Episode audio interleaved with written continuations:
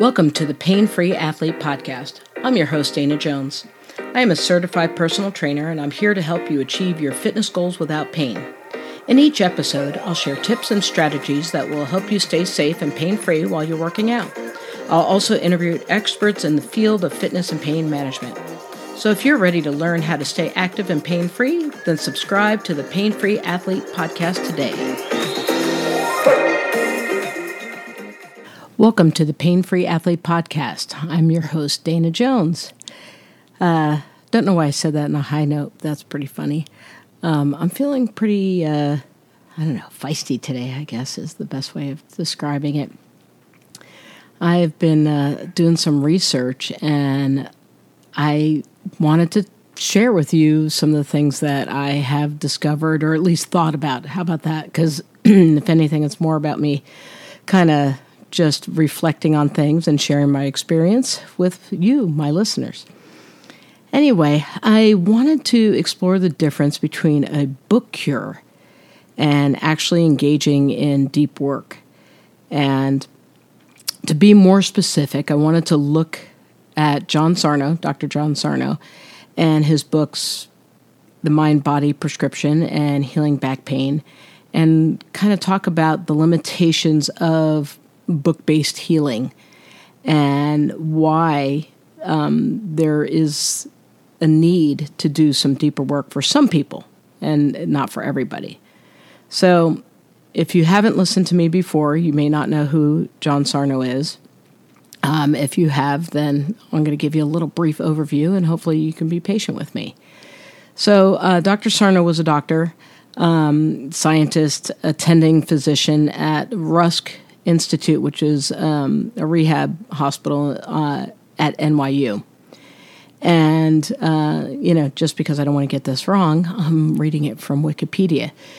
He originated the term tension myositis syndrome, TMS, to name a psychosomatic condition producing pain, particularly back pain. The theory of TMS and Sarno's treatment of it have been hailed by many lay people as life changing. A 2017 book on back pain treatments describes Sarno as the rock star of the back world. A documentary on his life and work titled All the Rage um, was released in 2016.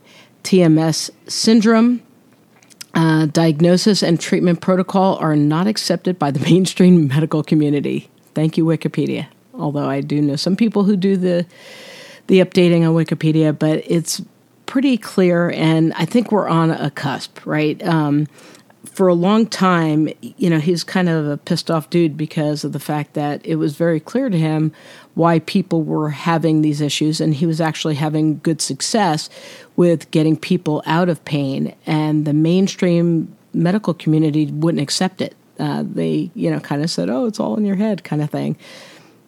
And he was saying it's much more than that, and you know, I think he was kind of a laughing stock, and that possibly led to, you know, the way that um, he may have been perceived because, you know, you get irritated when you're pointing out something obvious and people don't necessarily want to listen to you.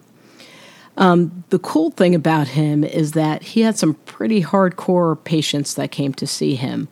Um, Howard Stern talks about the fact that he used to broadcast laying on his back in the radio studio because he couldn't even stand up. Um, comedian Larry David talks about how he was in such excruciating pain as he was doing his work. Um, actress Anne Bancroft used him.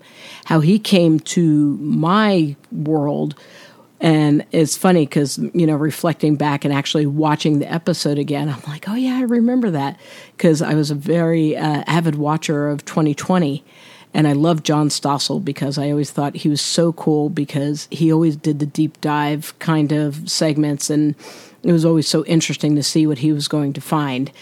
And so he did a piece on Sarno and really, you know, talked about how he and I believe his brother, I'm not 100% sure, it's been a while since I watched it, but Stossel had a hard time with his back as well. And then after working with Sarno, had um, some relief, and it was pretty awesome to kind of see that. So those people think that he's amazing, right? And that without his work, they would still be in excruciating pain or probably had, you know, unnecessary surgeries, you know, whatever it may have been. And, you know, just him doing this work was important. And, you know, he's a pioneer and a rebel. And those are two um, things that appeal to me because I think that there's a lot of rebel in me especially when you know and it's about helping people and making them feel better and avoiding drugs and um, surgical interventions now that said of course if you you know tear something do whatever you should have it repaired his thing was that you need to understand that the repair is a period of time so if you you know have a disc uh, situation or whatever with your back pain, there's a period of time in which you're going to experience pain, right? You're going to get the surgery, you're going to have the recovery time, and after, you know, whatever it may be for you in terms of recovery, you should start feeling better. And some people do, but then they, you know, six months later will start experiencing pain all over again and think, oh, the surgery didn't work or whatever.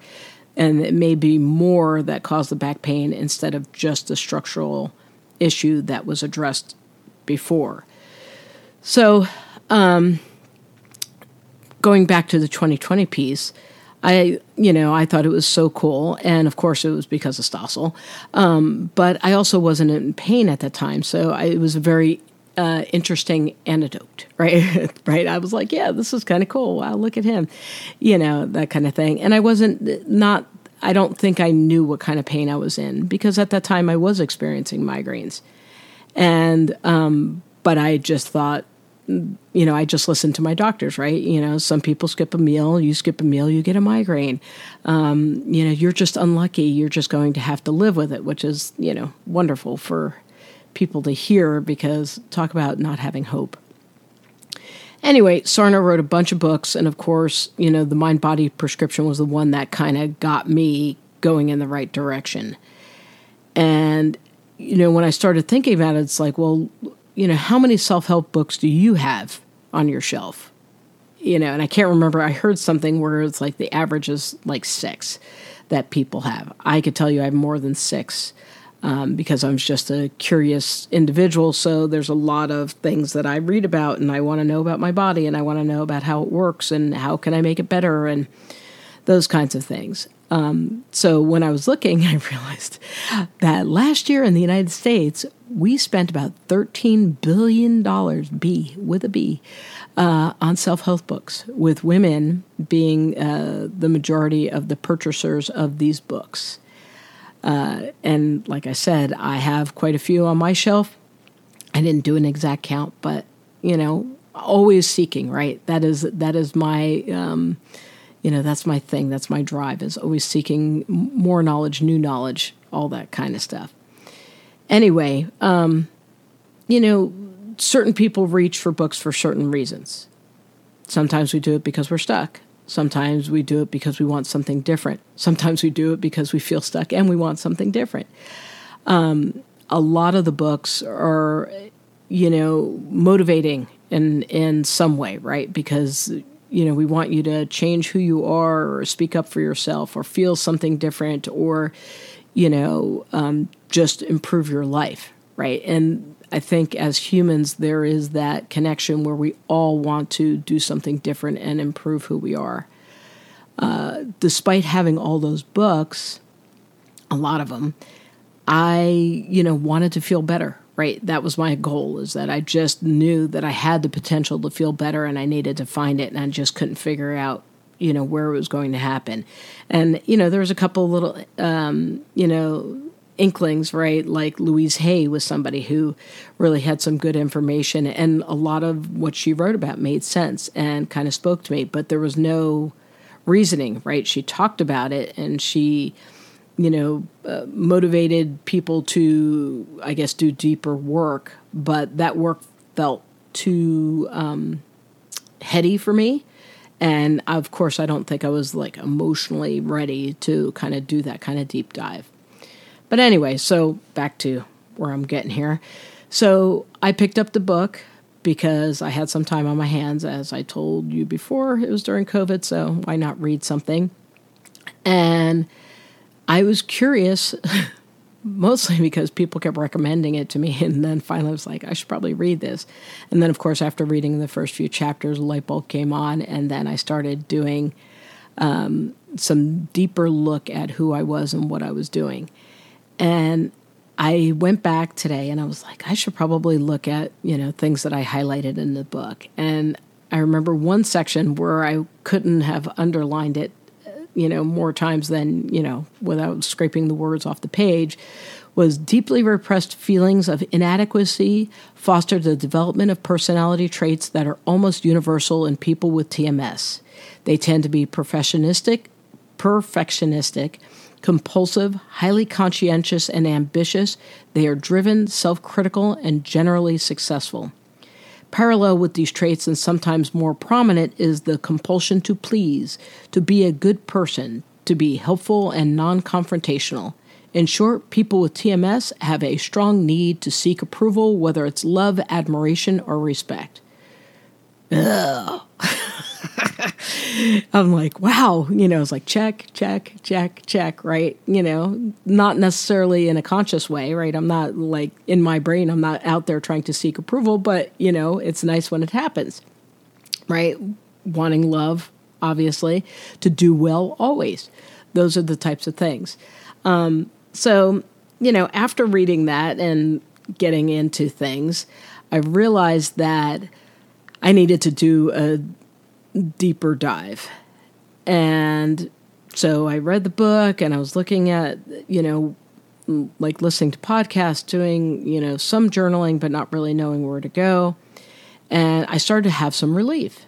So then I was like, holy shit, I guess this is working. And then something would happen um, you know, and I couldn't, at this point, I can't tell you what it was, but it's something emotional or whatever. And then I would regress and then my head would start to hurt. And I was like, oh, this is a bullshit, right? can't be real. So um, one day I was listening to a podcast and they were talking about um, book cures. And they were, you know, some people were like, oh, you know, I read the book and I never had pain again. And you know, I started getting a little weird about this. I was like, why didn't I get that? You know, feeling cheated. I was like, what the fuck? You know, why isn't anything ever easy for me? Wah, wah, wah, you know, poor me, all that kind of stuff. And so then after I was done feeling sorry for myself, I realized that it took me 40 years to feel like shit, right? To really perfect this, you know, how to get it all together. And it was pretty unrealistic for me to think that I was going to get healthy in two months and or that I was going to read a book, however long it took me, and then I was going to wake up like somebody slapped me on the forehead and I was healed and everything's fine. You know, there's a lot of personality traits that kind of are, you know, all pushed in to make this personality to make this pain, right? For your body to avoid these feelings, right? Because, you know, you don't want to deal with disappointment or, um, you know, you don't want to deal with confrontation those types of things. So that was, you know, I guess a good lesson for me. Um, you know, that I needed to do my work. So I don't want to bag on the people who had book cures. Um, they probably had their stuff together a little bit better than me, maybe. And, you know, that is a good thing that they were able to get that. For me, I needed to do more. And just like, you know, our pain paths, um, being cured is complicated, right? My migraine is not like somebody else's migraine. Your back pain is not like somebody else's back pain. You know, your hamstring pain, right? All the same thing. We may feel the same. We may try to identify with one another, but our path to being in pain or the circumstances that created the situation are very different. And so, what I want to kind of do is like just highlight the value for me here is that the book started my healing. That reading it and being able to identify with the stories within the book, start really reflecting on who I was, that helped me and it piqued my curiosity. Um, and it started me on my path to healing, which pretty much included me creating a team for myself. So I looped in my therapist and we had a discussion about what it was going to take for me to do this work because I was uncovering a lot of stuff um, about my childhood. And you know I didn't have the ability to see her every day that I was doing the work right? Because you know you're doing the stuff. But we did come up with a plan and um, you know to make sure that I wasn't overwhelming myself or that I was able to work through my feelings. And it is important to enlist a team, and that having you know a therapist or you know a healer, right? Somebody who could um, you know support you and actually kind of believes what you're doing and you know because there are a lot of people that are like hey i did this thing and i'm you know reading this book. And the doctor goes well that's you know bullshit right? You know medicine is here it's hardcore this is what i'm practicing. And you know the fact that your back pain may have originated from you know way back when is you know that's crap right? Because look the x-ray is showing right here or the mri is showing this. And you know I was lucky to be surrounded by professionals that really um, supported me, you know, and my doctor was on board and everyone was on board. And now you look at it and I'm better. I'm not going to the doctor as much. I am off all my medications. Um, you know, do I have moments where I feel like shit? Sure. You know, and usually I know because for me, it has a lot to do with the fear right? Is that I feel that twitch and I go, holy shit, like if this is happening, what am I going to do? You know, like it's going to ruin my day, right? Like all the ruminating thoughts that that it's almost like a track of sounds that, you know, or or beliefs that roll through my head. And the good thing is that with the support that I'm getting from my family, from everybody around me, it is allowing me to play out that track and then go, but is that true? You know, did it ruin your day? Did it stop you from doing XYZ? Sometimes it's okay just to rest. Sometimes shit's going to hurt. And you just have to go, yeah, it's going to hurt. And tomorrow's going to be a different day, or, you know, and I'm going to do the things that I need to do to feel better. So, you know, looking at this and realizing, you know, it's important to do work right? It is important to look at your, you know, and again, and I probably didn't highlight this, this is for people with chronic pain. You know, if you have elbow pain because you were outside hammering for three hours, that's a very different pain. You know, for those of you who have suffered for years and years with the same injury or, you know, any of those things um, that get your attention, right, pull you off task from whatever you may want to feel or not want to feel or whatever the case may be, um, you know, you're going to have to look at what works for you. And, you know, I hope you can find it.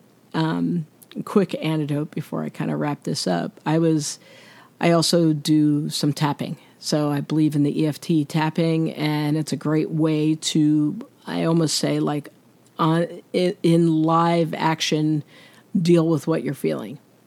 And so um, I think it was yesterday I was driving home or driving to work and I was feeling frustrated and and whatever. So as I was driving, I was tapping, not necessarily recommended, but I, you know, like I tap my hand on the steering wheel and, you know, whatever. I don't have my hands off the wheel. I'm not being dangerous, but probably not 100% focused on the task of driving. Anyway, my point is is that as I was tapping, um, you know, I had a twinge, a pain before I started tapping, and it was in my right buttock. And I thought, oh, wow, that could be sciatica. And then I laughed. I was like, it's not sciatica, you know, whatever. And so then I was tapping, and, and the book I was listening to was talking about anger. And as I started tapping, I realized like I was angry. And that literally I felt like the situation that I was dealing with was a pain in my ass and it was a pain in my ass. And interestingly enough, when I finished, it went away.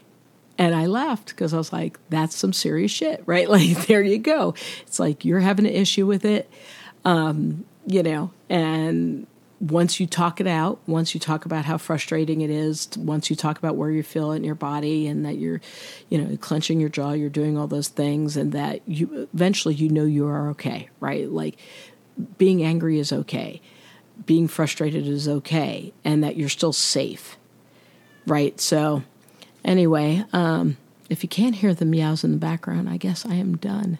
So it's been a very interesting uh, storytelling opportunity that I have experienced here. Today's been so wonky. So I don't know. I hope I made you laugh. Thank you so much for listening, and I will catch you next time.